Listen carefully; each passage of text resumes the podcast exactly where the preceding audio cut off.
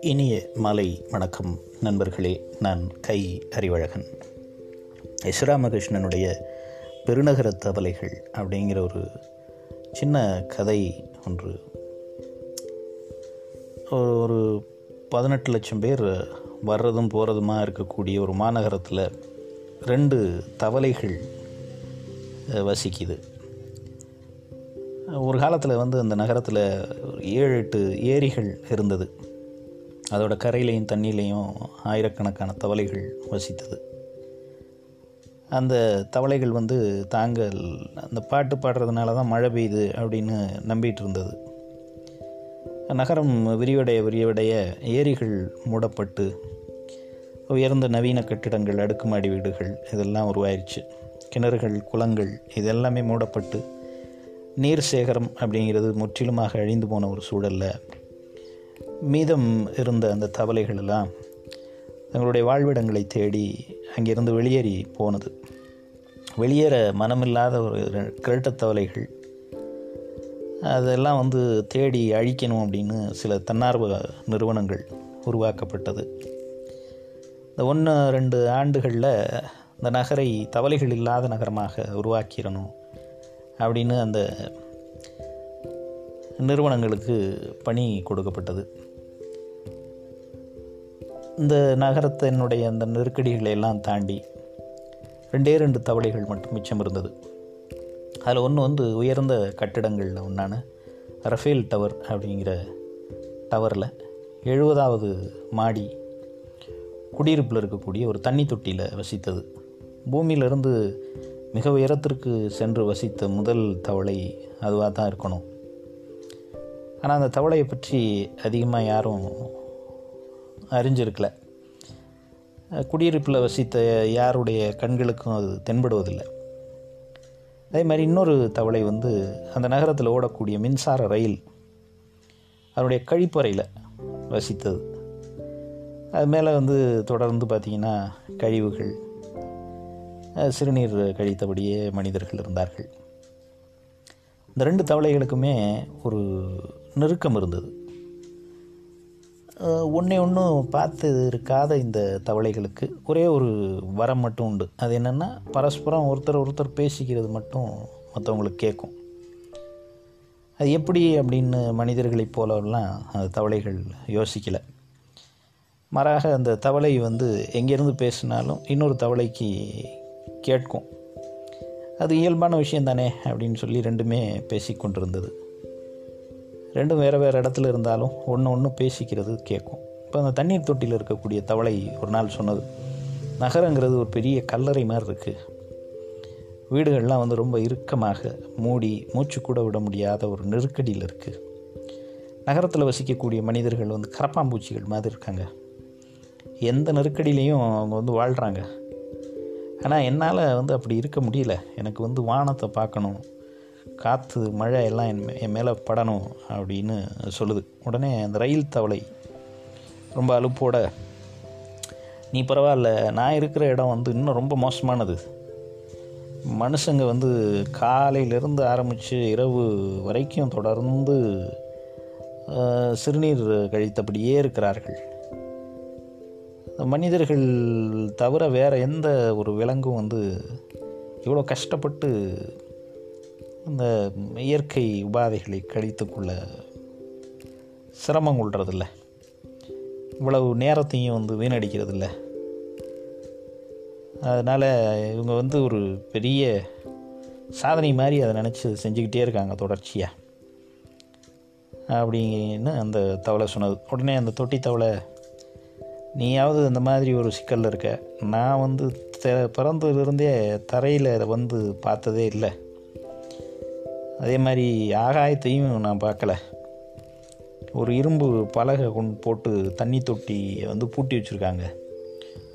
தண்ணியை பூட்டி வைக்கிறது இந்த உலகத்திலேயே மனிதர்கள் மட்டும்தான் போல இருக்குது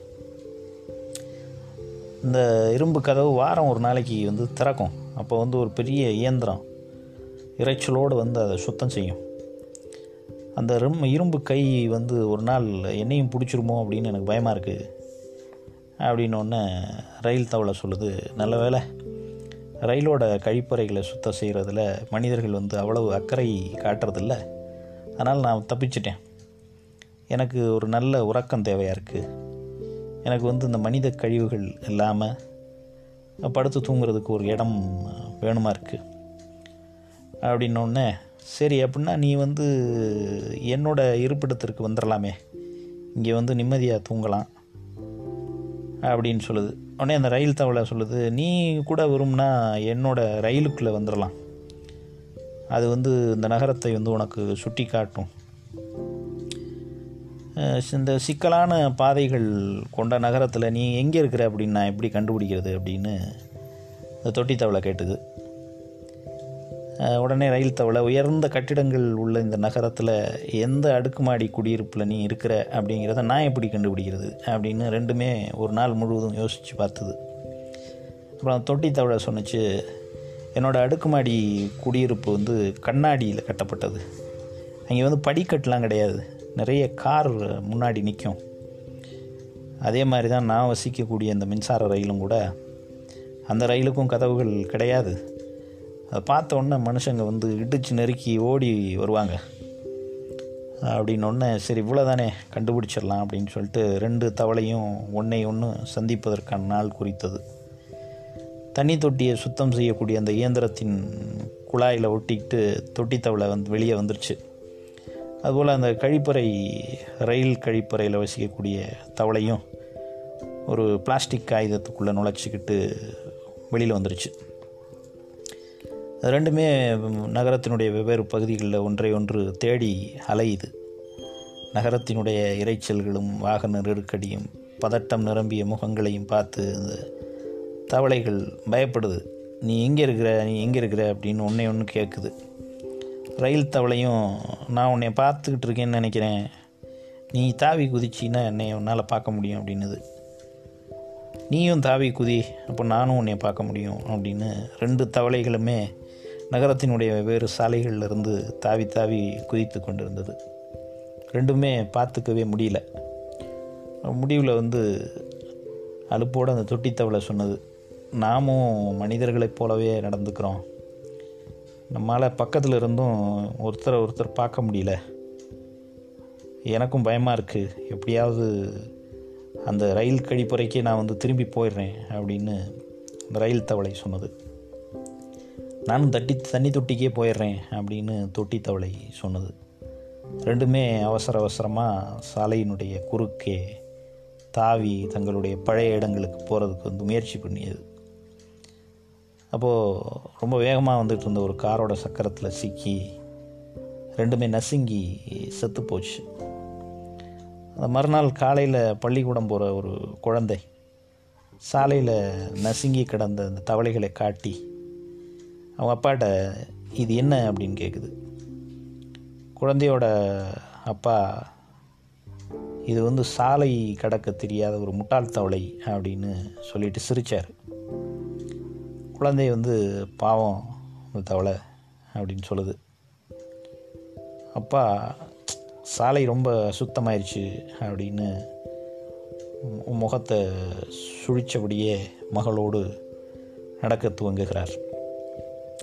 மனிதர்களை வந்து ஒரு குறியீட்டு படிமமாக வைத்து நகரத்தில் வாழக்கூடிய மனிதர்கள் ஒவ்வொருத்தரும் வந்து எப்படி தங்களுடைய வாழிடங்களுக்குள்ளே சுருங்கி கிடக்கிறார்கள் மற்ற மனிதர்களுடைய வாழ்க்கையை வந்து பார்ப்பதற்கு தவறுகிறார்கள் அல்லது தங்களுடைய அந்த கற்பனை உலகத்திலேயே அவர்கள் எப்படி வாழ்கிறார்கள் அப்படிங்கிறத இரண்டு தவளைகள் மூலமாக ராமகிருஷ்ணன் சொல்ல முயற்சி செய்கிறார்.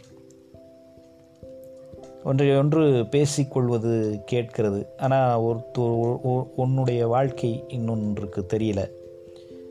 ஒன்று வசிக்கக்கூடிய இடம் இன்னொன்றுக்கு தெரியல.